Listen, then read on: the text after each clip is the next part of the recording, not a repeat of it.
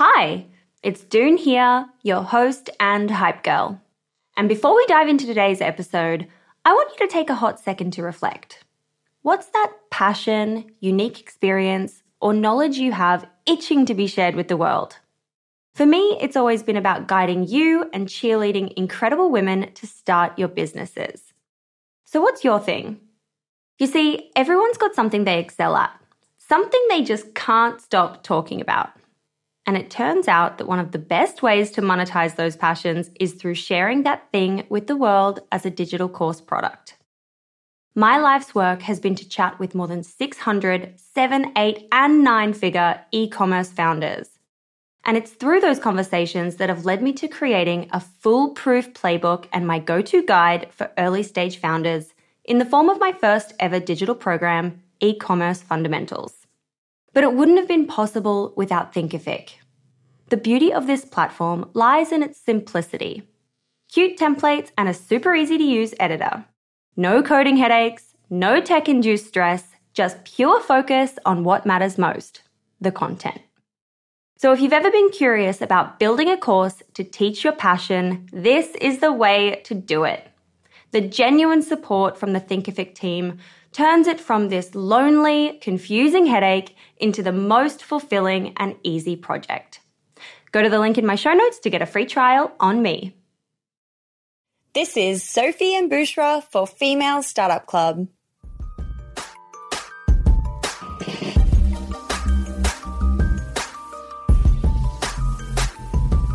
Hey everyone, and welcome back to another episode of the Female Startup Club podcast.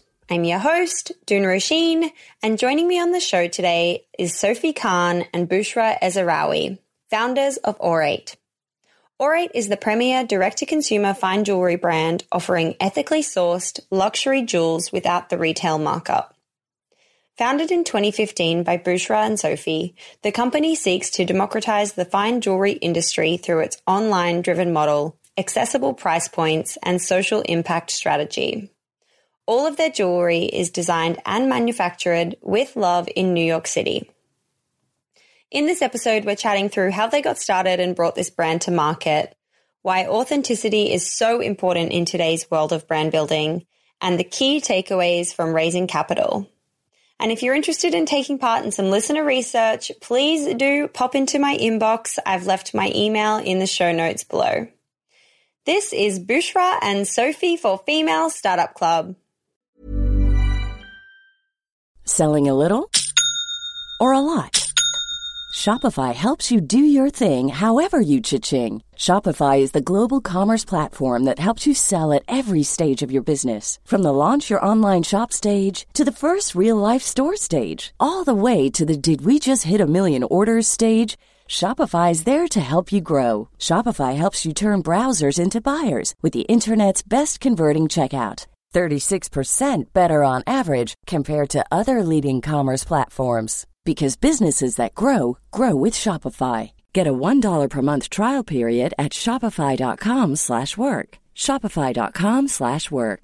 Mother's Day is around the corner. Find the perfect gift for the mom in your life with a stunning piece of jewelry from Blue Nile. From timeless pearls to dazzling gemstones, Blue Nile has something she'll adore. Need it fast? Most items can ship overnight. Plus, enjoy guaranteed free shipping and returns. Don't miss our special Mother's Day deals. Save big on the season's most beautiful trends. For a limited time, get up to 50% off by going to Bluenile.com. That's Bluenile.com. Mom deserves the best, and there's no better place to shop for Mother's Day than Whole Foods Market. They're your destination for unbeatable savings, from premium gifts to show-stopping flowers and irresistible desserts. Start by saving 33% with Prime on all body care and candles. Then get a 15-stem bunch of tulips for just $9.99 each with Prime. Round out Mom's menu with festive rosé, irresistible berry chantilly cake, and more special treats. Come celebrate Mother's Day at Whole Foods Market. Millions of people have lost weight with personalized plans from Noom, like Evan, who can't stand salads and still lost 50 pounds. Salads, generally, for most people, are the easy button, right? For me, that wasn't an option. I never really was a salad guy. That's just not who I am. But Noom worked for me. Get your personalized plan today at Noom.com. Real Noom user compensated to provide their story. In four weeks, the typical Noom user can expect to lose one to two pounds per week. Individual results may vary. Since 2013, Bombas has donated over 100 million socks, underwear, and t shirts to those facing homelessness.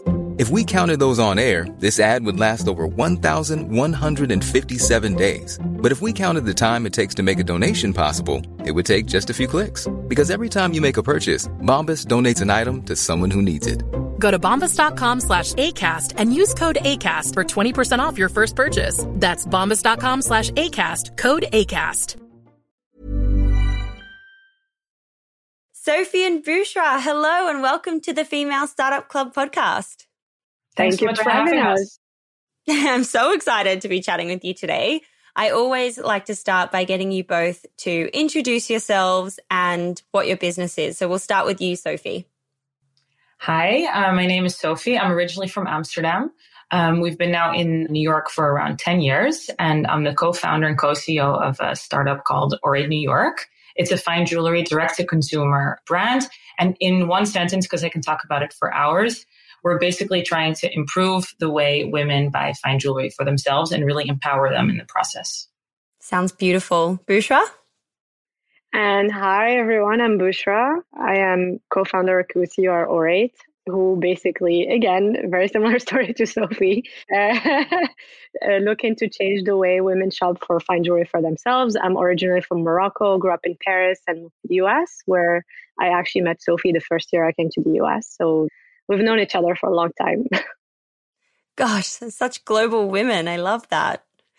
I want to go back to life before you started Aurate. I think I read that you were at Princeton together in 2009 or something. So it has been such a long time. What was getting you excited to start a business together? So basically, Bouchra and I, to give you context, we were both working in the corporate world. So I was at the time at Marc Jacobs doing strategy, and Bouchra was at Goldman Sachs. And we were already very close friends because, you know, we had met at Princeton and it was a very quantitative program. We were very few women. So we loved each other, not just because we were women, but also we had, you know, same, same, similar interests other than finance. So one day, just in New York, in this cafe called Cafe Gitane in Nolita, we were talking about life and how, yes, we liked our corporate jobs, but we really wanted to do more, you know, have more impact, have a meaning in life and not, you know, do the kind of corporate ladder thing. And at the same time, uh, my finger had turned green from this ring I had just bought. And we started talking, and Bush was like, Well, in Morocco, people wear, you know, fine jewelry, real gold. This doesn't happen. And I was like, Yes, but I want something that's cool and that looks good. And they were like, Hey, actually, it's kind of this light bulb moment. Wow, there's actually no brand out there for women like us in our late 20s, early 30s, where, you know, that hits essentially all the boxes of what we're looking for, which is high quality, but affordably priced, ethically sourced. It looks good, but it also does good. Kind of the whole shebang of, and then that's from a product perspective. And then from a brand perspective, a brand that talks to us and not to men. There was nothing out there that took our hearts or took our wallets for that case. And we were like, you know what? Let's try this. That's kind of how it originally started that light bulb moment for the first time. The light bulb moment. I love it. And what were people saying when you started telling people, "Oh, you know, we're going to start this business together"? What what was the feedback you were receiving? Which part of the feedback would you like to hear? Because the first feedback I think was, "You're crazy." and uh, that that's not even like a joke and aside. Sophie and I again, we didn't have any background, let's say, in fine jewelry. We don't come from families of jewelers, and I come from a family of entrepreneurs, so I do understand what it takes actually and all the hard work that goes into building a business. Sophie had background in luxury because she works at Marc Jacobs and she understood basically the ins and outs of basically working at a global corporate that actually was in, in the fashion space. So that was basically the first feedback. However, however, when we actually spent, we did those focus groups with, it started like with our friends, literally, our friends, our family members, all the women basically our colleagues all the women surrounding us asking them how do you shop for fine jewelry? What is it that bothers you in current customer experience that you're seeing and how do you think we can improve things around? And that became kind of like a work in progress almost like a project that we we're working on on the side. Like how can we go over all those pain points that we as women working women or not necessarily i wouldn't even call it working i would call it more independent spenders looking to buy find jewelry for ourselves and we didn't need men to buy us a pair of hoops or you know a bezel necklace or whatsoever. It's nice to have a gift but it was almost like this self-gifted product that we enjoyed as women that's part of your story as a woman. So the story started building from there. So early feedback actually helped us a lot throughout all the building blocks of what Aurate should be and should stand for. So better customer experience, a superior product, more transparency, ethically sourced, sustainable, like all these points like matter to people and give back in a concrete way. We give back school books for basically the collections that we sell. And a lot of people say we're given X percent of proceeds to X in a very vague way, and it's not part of their DNA. But I think our DNA was more about transparency, but building a brand that spoke to the women that wanted to wear it rather. Mm, sounds so beautiful and a, and a really nice foundation to build upon. You mentioned in the beginning you were doing this more on the side as a bit of a side hustle. How long were you kind of dabbling before it became to the point where you thought, hey, we're going to actually quit our jobs and, and pursue this full time? So all in all, I would say it was probably like two years from the very beginning of us thinking about the idea. Because, right, you have the idea at this Café Gitane, right? Then you need to start thinking, putting pen to paper, looking if it's even realistic. So we did the whole strategy piece of, wow, this actually could really work. You know, looking at all the other players out there, what they're offering. And yeah, there is really a white space. So that takes some time, especially if you're having, you know, a full-time job. Then all these focus groups with your friends, you know, so I would say maybe uh, we did the class at Parsons where we learned at least somewhat of jewelry and, and kind of the basics of how to do jewelry design. So I would say like six months was kind of just concept ideation and getting everything ready, then starting off. And then probably the first year was really actually up and running. The year after that, basically the second year was actually up and running, running the business, right? So we had the first thing we almost did is open a store, which is funny. So while we were, you know, while I was at Marc Jacobs and while Bush was at Goldman, we're in Soho. We found this location uh, that was, I remember it was like a thousand dollars a day. We had like ten thousand dollars on our bank account. So we decided, you know, let's get it for five days and see what happens. So we put the jewelry in there that by then we had developed and it started working. And that's also when we knew, wow, this thing actually has traction, right? So anyway, it's a long answer to your story, but essentially it took all in all two years before we decided, okay, we have the concept, we've tested it, it really works. There are women that want this. I'll never forget one day in, in our little Soho store that looked, you know, really scrappy because we had no money and we were just putting the jewelry there to test. These like really cool French girls came in and they were looking and they were like, you know, I won't pretend I can do their accent, so I won't do it. But they were basically like, wow, this stuff is amazing. I've been looking for this all my life. And, and they bought so much. And that's when, you know, these type of moments when you're like, wow, we're not crazy. This is, this can really be something. Let's take the jump. Wow. Yeah, that is a tipping point. I, I can totally imagine that sort of profound moment of, of seeing people's faces also in real life and watching their, you know, what happens to them when they see and discover a brand that they truly love. Yep. I'm interested to know about in the very beginning how much it costs to start a jewelry brand like this. And, you know, were you having to place huge minimum orders or if you were able to start small?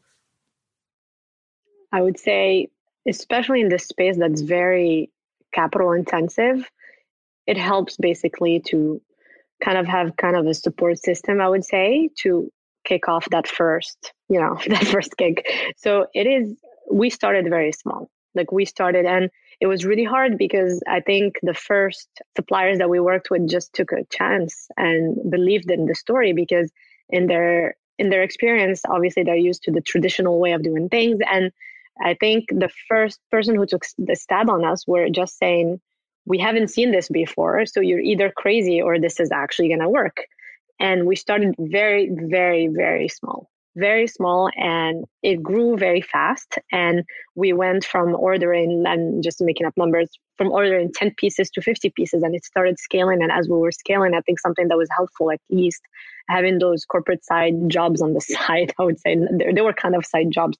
If now that we think about it, is having that support system around us. And we were fundraising capital around us. We were borrowing money from people who worked with us. We'd be like, we'll pay this back in three months, we'll pay this back in six months.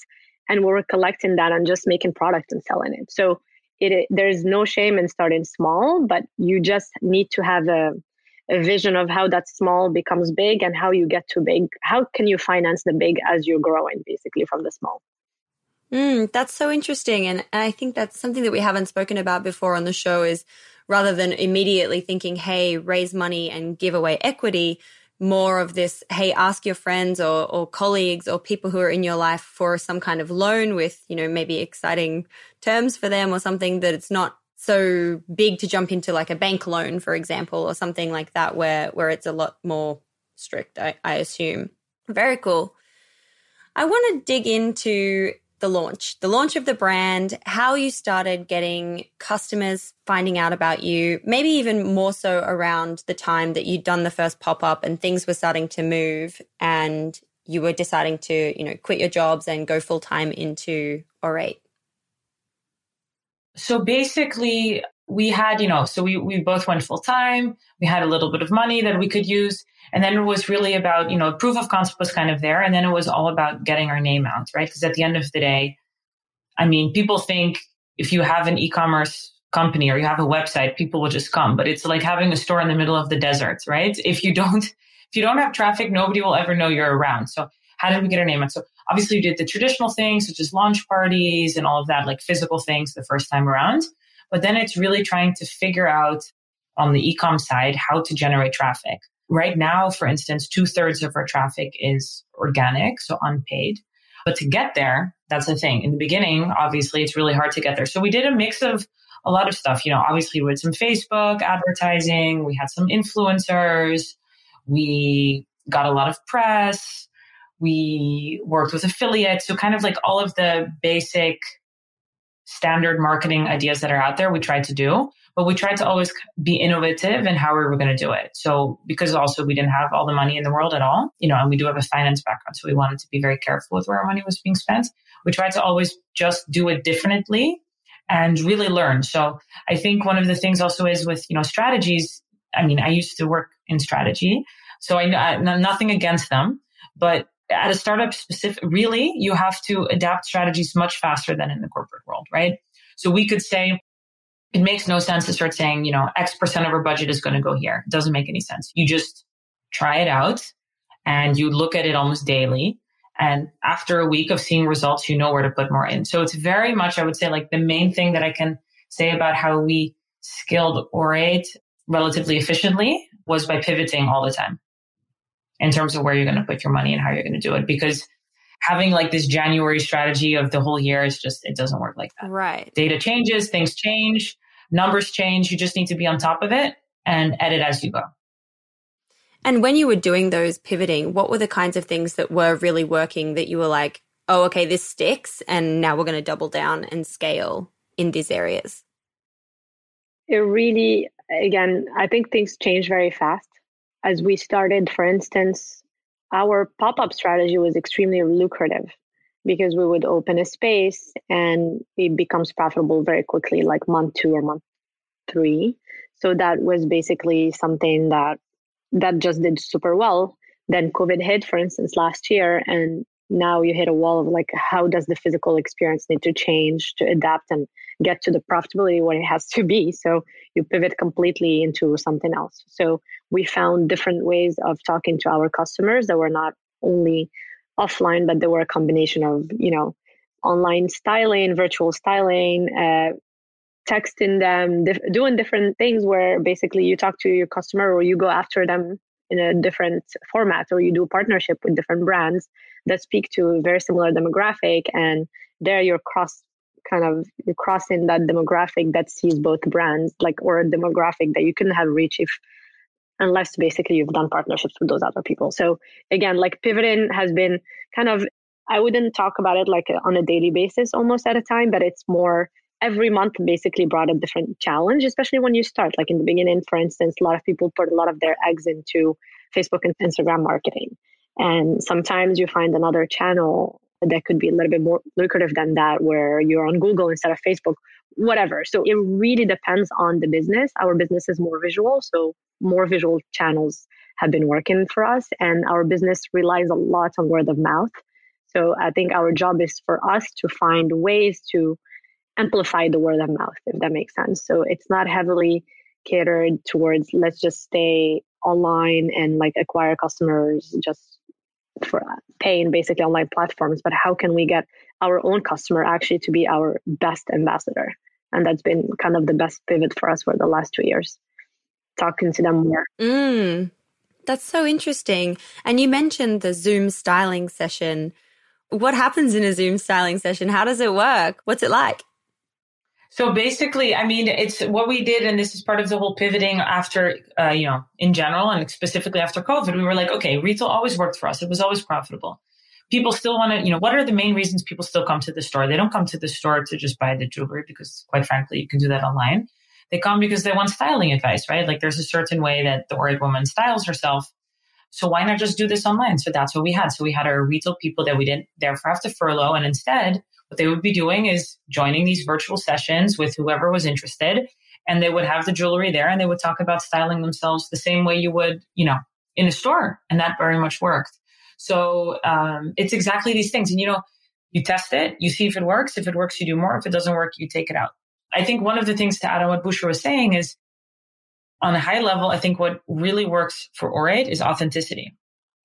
So this idea of, for instance, what doesn't work for us is paid influencers, these type of things. Like it really works for us when somebody truly knows the brand, likes the brand, wears it, whether it's our customers or influencers or press or whatever. I think that was our main, you know, and for every brand that might be different, but for us, that was the main difference when we knew we really to go for authenticity for real people that really cared about it, that weren't doing this to, you know, just make money and slap their name on something. That's when we really took off.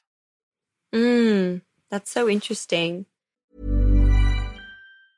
Mother's Day is around the corner. Find the perfect gift for the mom in your life with a stunning piece of jewelry from Blue Nile. From timeless pearls to dazzling gemstones, Blue Nile has something she'll adore. Need it fast? Most items can ship overnight. Plus, enjoy guaranteed free shipping and returns. Don't miss our special Mother's Day deals. Save big on the season's most beautiful trends. For a limited time, get up to 50% off by going to Bluenile.com. That's Bluenile.com. Planning for your next trip? Elevate your travel style with Quince. Quince has all the jet setting essentials you'll want for your next getaway, like European linen, premium luggage options, buttery soft Italian leather bags, and so much more. And it's all priced at 50 to 80% less than similar brands. Plus, Quince only works with factories that use safe and ethical manufacturing practices. Pack your bags with high-quality essentials you'll be wearing for vacations to come with Quince. Go to quince.com slash trip for free shipping and 365-day returns. Hiring for your small business? If you're not looking for professionals on LinkedIn, you're looking in the wrong place. That's like looking for your car keys in a fish tank. LinkedIn helps you hire professionals you can't find anywhere else, even those who aren't actively searching for a new job but might be open to the perfect role. In a given month, over 70% of LinkedIn users don't even visit other leading job sites. So start looking in the right place. With LinkedIn, you can hire professionals like a professional. Post your free job on linkedin.com slash people today. Burrow's furniture is built for the way you live. From ensuring easy assembly and disassembly to honoring highly requested new colors for their award-winning seating, they always have their customers in mind. Their modular seating is made out of durable materials to last and grow with you. And with Burrow, you always get fast, free shipping. Get up to 60% off during Burrow's Memorial Day sale at burrow.com slash ACAST. That's burrow.com slash ACAST. burrow.com slash ACAST. Since 2013, Bombas has donated over 100 million socks, underwear, and T-shirts to those facing homelessness. If we counted those on air, this ad would last over 1,157 days. But if we counted the time it takes to make a donation possible, it would take just a few clicks. Because every time you make a purchase, Bombas donates an item to someone who needs it. Go to bombas.com slash ACAST and use code ACAST for 20% off your first purchase. That's bombas.com slash ACAST, code ACAST. And you mentioned, Bouchra, that another thing that had worked for you was partnerships. And I saw that, I think it was last year, you announced a major partnership alongside Kerry Washington as an investor and a co-designer on a, on a capsule collection. Can you tell us about that partnership and how something at that scale comes about? Like, how does it actually work? And this is literally echoing exactly what we are talking about before word of mouth and authenticity. Kerry actually has been a friend of ours and advisor for the last three years. So it didn't come together just in a very commercial way. It was more first, she heard about the brand through word of mouth and she tried the product that she loved. And then what was very important to her, but to our us and what we were going to basically show our customer, it was more how authentic can this partnership be? Like Kerry basically stands, she has the style, she has a lot of substance. And this is exactly what our women go for. And we worked on this for the last three years to align on every single point that we wanted to bring to life to that baby that became that partnership, as well as the collections that we designed together. You know, to stand for something because Aurate stands for something. She stands for something. And we wanted to amplify basically Aurate's voice with her coming talking to our women and like that first collection was extremely symbolic it was about women empowerment and Aurate was born to empower women to basically purchase a product that's very kind of like that comes with a story every time they buy it to just do it with basically the right people on board. So i think for us a big partnership that sounds big like that took a lot of time but a lot of reflection to understand basically how basically Kerry can work with us together as a team to amplify basically the whole origin like statement call it the brand itself like and how to discuss it and talk about it and have this open conversation Kerry has been kind of a great actually addition to have in our team sophie and i don't have that pop culture background if you want to call it that way and we needed someone like that to come on and amplify everything that basically we've been trying to bring to the world in a way. Mm. And I love that you're, you know, coming at it from that approach of just this almost organic relationship that developed first versus approaching this kind of thing from, okay, well, what's who's a commercial partner that we should approach and, and go after it that way. That's so amazing. And I imagine that resonates really well with your community and your audience.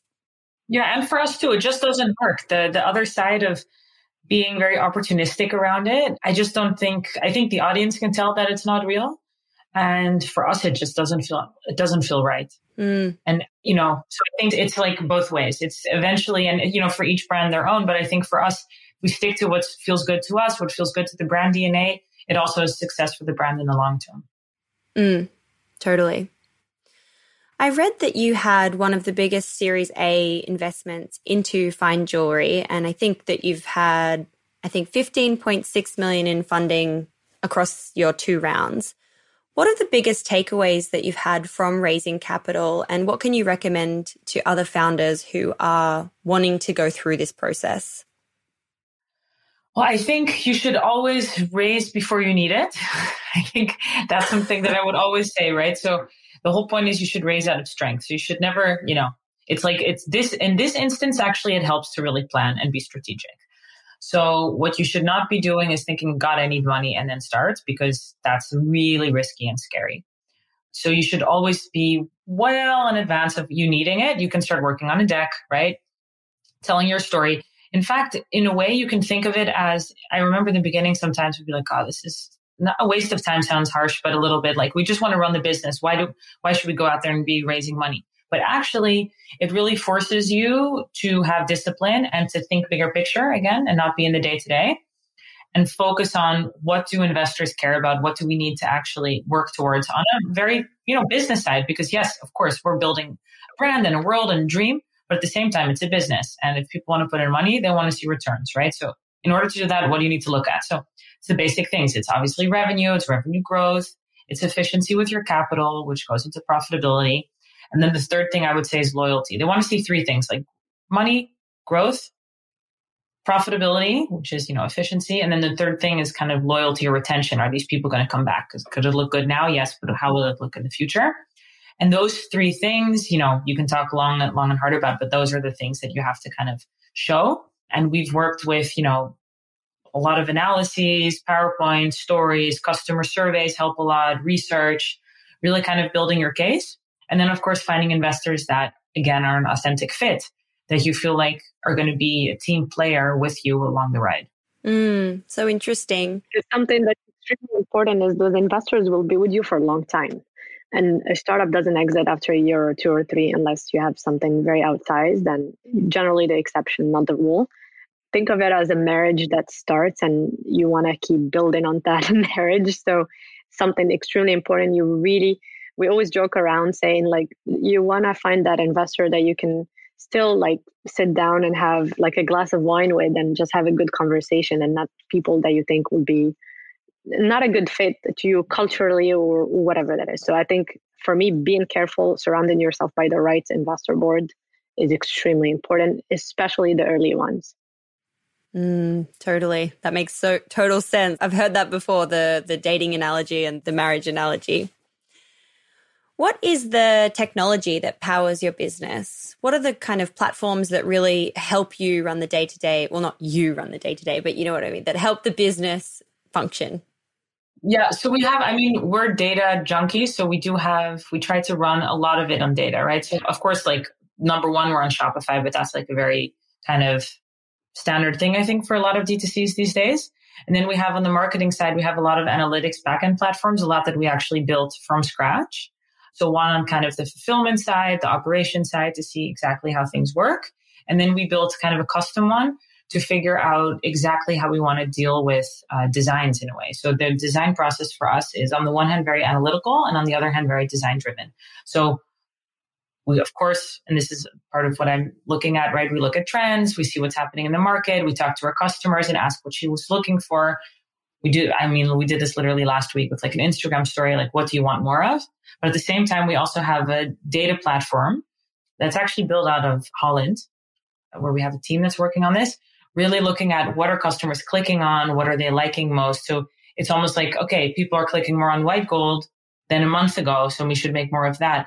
Or they're enjoying, you know, they're actually much more into the flower earrings right now than into the pearls. And we get all of that data and then we can make better collections from there. So it's very much, I would say it's an inter, an overlap between, you know, fashion and tech.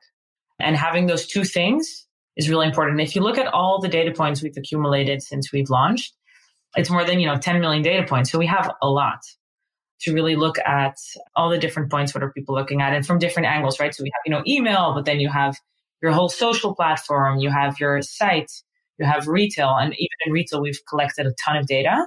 We did that from the very beginning. Every time a customer comes in, have you heard about us? Why are you here? What are you looking for? How long did they stay? What did they buy? The whole thing.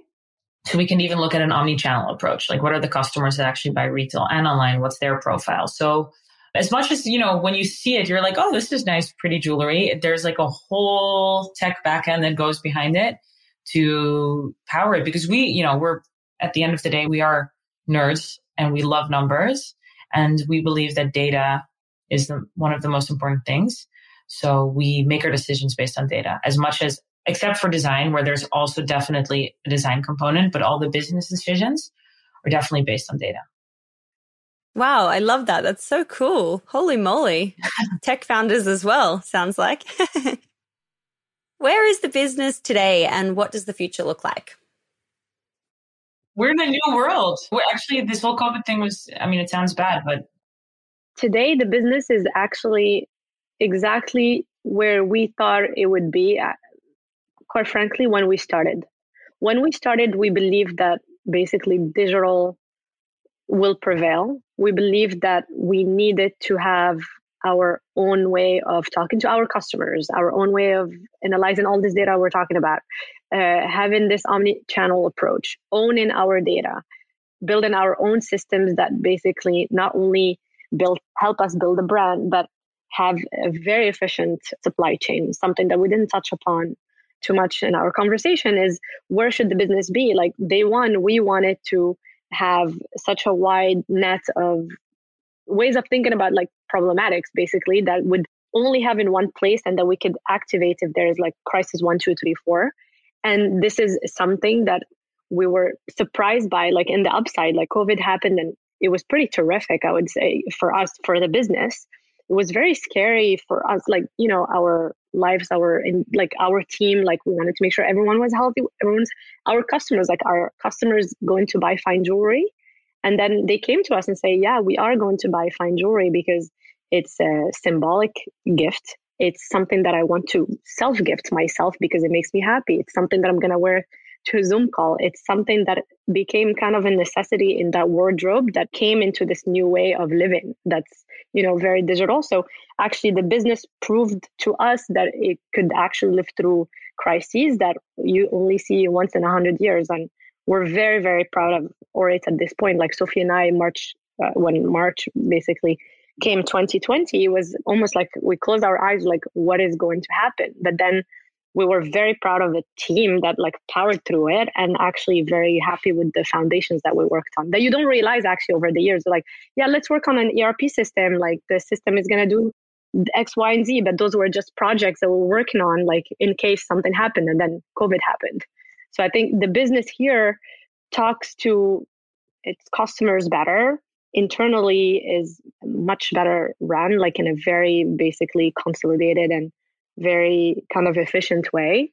And now the next step is how you grow this beast at this point. Love that. And let's not forget, B, to add to that for five secs, actually, while you were saying this, you know, when we, and sometimes you forget because we're so in the day to day and we have young kids and you're just like working, working, working, you know, but when we started Aurate, people thought we were just crazy to even sell jewelry online. Do you remember? people were like, I don't want to buy my earrings online. Like, who's going to buy, you know, these were mostly men, but they were saying like, you know, why would people buy their jewelry online? Like, don't you want to try it on? Like, it was even a foreign concept, just the fact, because we were saying, guys, a, you know, ecom is the future.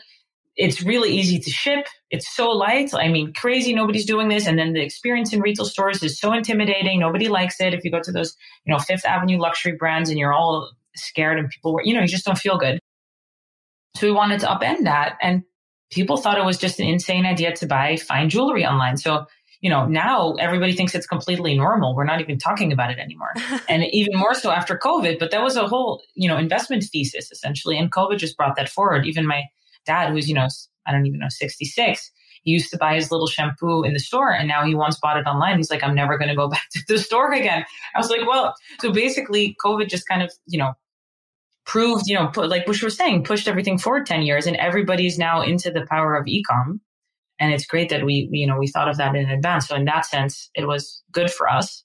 Um, obviously we, for other weird reasons, we definitely didn't hope COVID would have been there, but from a business investment thesis, it, um, it proved very well for the business. Yeah, it amplified basically everything that we were believing in. Yeah. Yeah. Our hypothesis basically just proved itself. And sustainability, by the way. So both the ecom side and we always believed in sustainability about, you know, basically leaving either a neutral footprint or a positive footprint, whether it's, you know, by through the giving back in sustainability in terms of like just like social sustainability, as well as for the planet, right? We have recycled gold, diamonds that are basically not mined. We have to make sure that from, you know, being good to the planet essentially. And I think this year too, COVID showed that to the world how interconnected we are and how, you know, whether it's fears about climate change and all of these things, people can now see, wow, this could actually indeed happen in 10 years that we have a huge flood. And again, this, something like this will happen. People, it feels way more real. Uh, so it's been a wake up call, I think, from all sides. So mm. in that sense, the fact that we believed in both of those things is just helping the future of Aurate. Absolutely. Gosh, times have certainly changed from you know, early days of people not believing that you would buy jewelry on right? yeah. online. I can't imagine it any different. now, I have a question for both of you. We can take it in turns. What is your advice for women who have a big idea and want to start their own business? Sophie, you go first. Two things. One is just do it. I really truly believe, and Bruce and I have always said this. I hear ideas all the time, and quite frankly, I've had ideas all the time, right? But talk is cheap. And ideas are nothing without executing. And I really believe that if you feel good about it and it's your dream, you should do it because you only live once. And it's better to even, Bush and I said, it, even if we fail, we would have tried, we would have followed our dreams. We're still young, you know, we can do something else. So I would really just do it and not talk about it for too long, but give yourself a timeline within six months, the thing needs to be standing. You'll very quickly see if it's going to work or not. So that's one. The other thing I would say is don't underestimate how hard it is like it is a lot of work and I would not be doing it if I had other challenges in life. That would be my only thing. It's all consuming, right? So if you have other things that are really grabbing your attention, I would wait. But if you don't, then go for it. Then jump right in. Love it. Jump right in. Don't wait. Don't wait because something can happen. You know, you can. I don't even know, uh, and then you and then you won't be able to do it anymore. Mm-hmm. Totally. What about you, Bouchra? What's your advice for women who have a big idea? I think for me, this advice changed over the years, but I do think that the, my biggest learning is you really need to build the capacity around you. Like I was thinking about it, like what does building capacity around me means? Surround yourself by the right investors. That takes you a long way. Build the right team and actually invest in the right team. And also surround yourself by great advisors, formal or informal, because what we found across the few years that you know we started Aurate, like without all these three basically it's extremely hard to push your your company. Like without the right capital it's hard for you to invest and grow. Without the right team forget about it just close shop and then just you know don't even do it. And without the right advisors you're blindsided by some things that you haven't thought about. So i think all of these things bring you to like the realities of what we're talking about earlier and sophie was mentioning it's hard it's really hard but you want to know these people who have done it before, people who invested in something similar before, and people who actually believe in your company and who will believe in your company if like your team is the first basically kind of the first people you need to sell your company to are your team like you pitch it. It's like it's hard to work at a startup it's not an easy corporate job so they really need to believe in your cause for them to actually work hard and go the extra mile to make things happen. And i do think my second advice would be you know you'll get a lot of no's a lot. Like before you get a yes you'll hear a lot of no's. And it's okay you learn from your no's and it's something that you change your attitude with. Like in the beginning when you hear a no you're very sad about it. And that's something that we learned from a lot. But something that's really hard while you're doing things is forgetting about celebrating the yeses. Like sophie and i will get the yes but we move on. There's a next challenge. And we never really take time to ourselves and celebrate the yes that we got. Like pat yourself on the back because it's it's hard. So i do think those small celebrations actually are great into you know your mental health your you know show that even to your team. Like your team needs to be like seeing also the non-challenging side of things but actually like the things to celebrate because hey guys like we reached this milestone and we should celebrate it I think for me, those mm-hmm. were the two main advices. One thing I would add to that is don't get dissuaded, right? Because everything B said is 100% accurate. Like you do need a team, you do need advisors, you do need the right, you know, money behind you. But if you have a brilliant idea, you can do it and like look at that, but don't get dissuaded by not having it because you can also build that as you go. Because I do think bigger picture, the fact that 2% of funding goes to female entrepreneurs is beyond sad. And, you know, I think it has something to do with the fact that women potentially are more risk averse. Like you've seen the research, right? It, think at Google it was where if you wanted to get promoted, you just had to ask for it. And then they noticed after a couple of years that it was only the men getting promoted because there were like, let's say you needed to know 10 things before to get promoted. If men knew two out of the 10, they would stick up their hands and be like, I can do this. Women would need to know eight out of the 10 to stick up their hands. So they would basically never ask for it. So I do think that collectively as women, women are, you know, brilliant and can do a lot. We should also encourage ourselves, you know, get a support network, but go for it and, and help each other and believe in yourself because I do, we both, you know, strongly believe that the world would be a better place if women are also building things out there. Absolutely. Gosh, that's the truth. the point of Female Startup Club, getting more women inspired to go big and, and launch businesses for sure. We are up to the six quick questions part of the episode, but what I'll do is I'll alternate between the two of you for the questions. And essentially, I ask every woman I speak to at the end of the episode these questions uh, so that later in, you know, when we've interviewed a few hundred people, we can look back and look at the data and see if there are any trends that come through for what people say. Question number one is What's your why? Why do you do what you do? Believe in it. If you don't believe in it, it's not going to happen. I need to believe in it. Amazing. Question number two is What do you think's been the number one marketing moment that made your business pop? I actually think there hasn't been one moment. And I think that's precisely the point. Uh, I always thought you know, I was always talking about with my husband. He's like, there would be that one moment. That's not how it works. It's actually hard work, grind, day to day to day. You grow faster. You grow more and more. But there's never, there's not been one moment. Question number three is Where do you hang out to get smarter? What have you been reading or listening to or subscribing to? Truth is, um, I've been trying to actually, I've been trying to take as much time as I can for myself. I've been trying to take walks.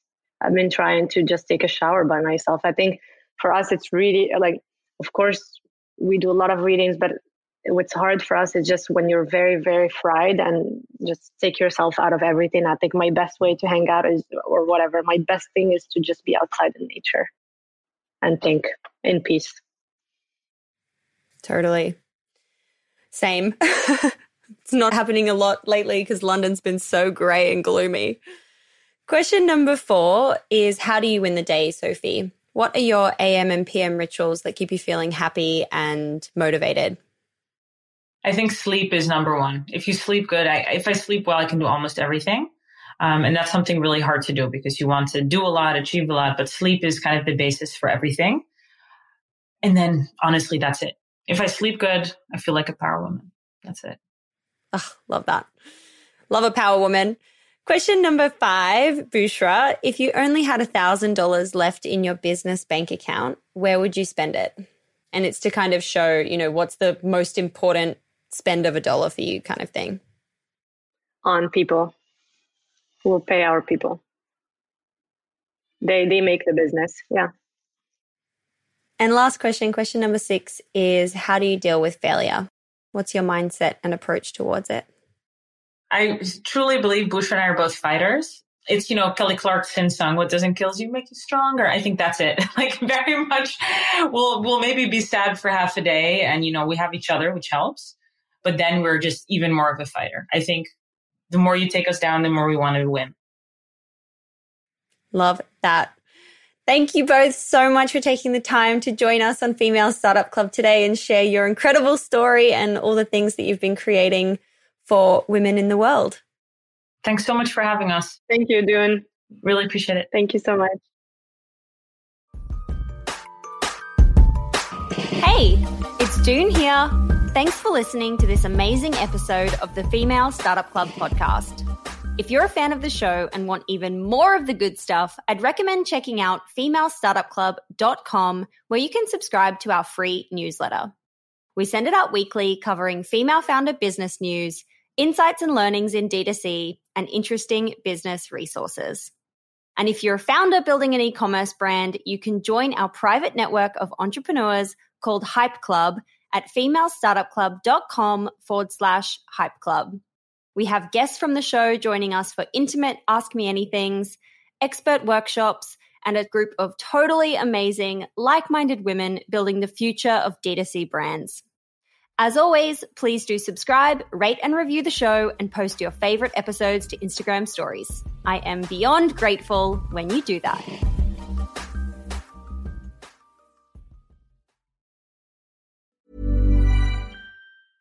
Mom deserves the best, and there's no better place to shop for Mother's Day than Whole Foods Market. They're your destination for unbeatable savings, from premium gifts to show-stopping flowers and irresistible desserts. Start by saving 33% with Prime on all body care and candles. Then get a 15-stem bunch of tulips for just $9.99 each with Prime. Round out Mom's menu with festive rosé, irresistible berry chantilly cake, and more special treats. Come celebrate Mother's Day at Whole Foods Market. Want flexibility? Take yoga. Want flexibility with your health insurance? Check out United Healthcare Insurance Plans. Underwritten by Golden Rule Insurance Company, they offer flexible, budget friendly medical, dental, and vision coverage that may be right for you. More at uh1.com. Hey, it's Danny Pellegrino from Everything Iconic.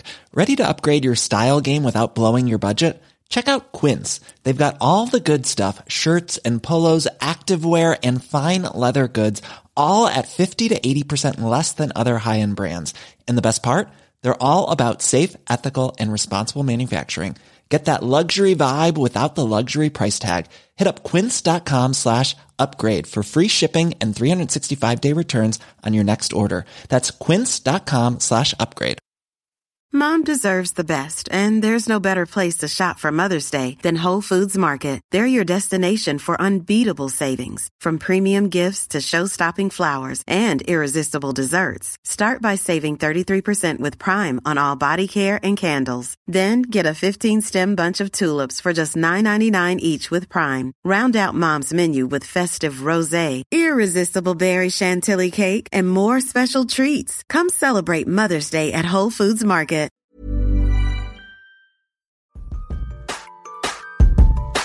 Hey, it's Doone here. Thanks for listening to this amazing episode of the Female Startup Club podcast. If you're a fan of the show and want even more of the good stuff, I'd recommend checking out femalestartupclub.com where you can subscribe to our free newsletter. We send it out weekly covering female founder business news, insights and learnings in D2C, and interesting business resources. And if you're a founder building an e commerce brand, you can join our private network of entrepreneurs called Hype Club at femalestartupclub.com forward slash hype club.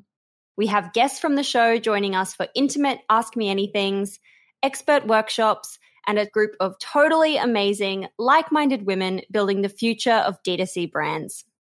As always, please do subscribe, rate and review the show, and post your favorite episodes to Instagram stories. I am beyond grateful when you do that.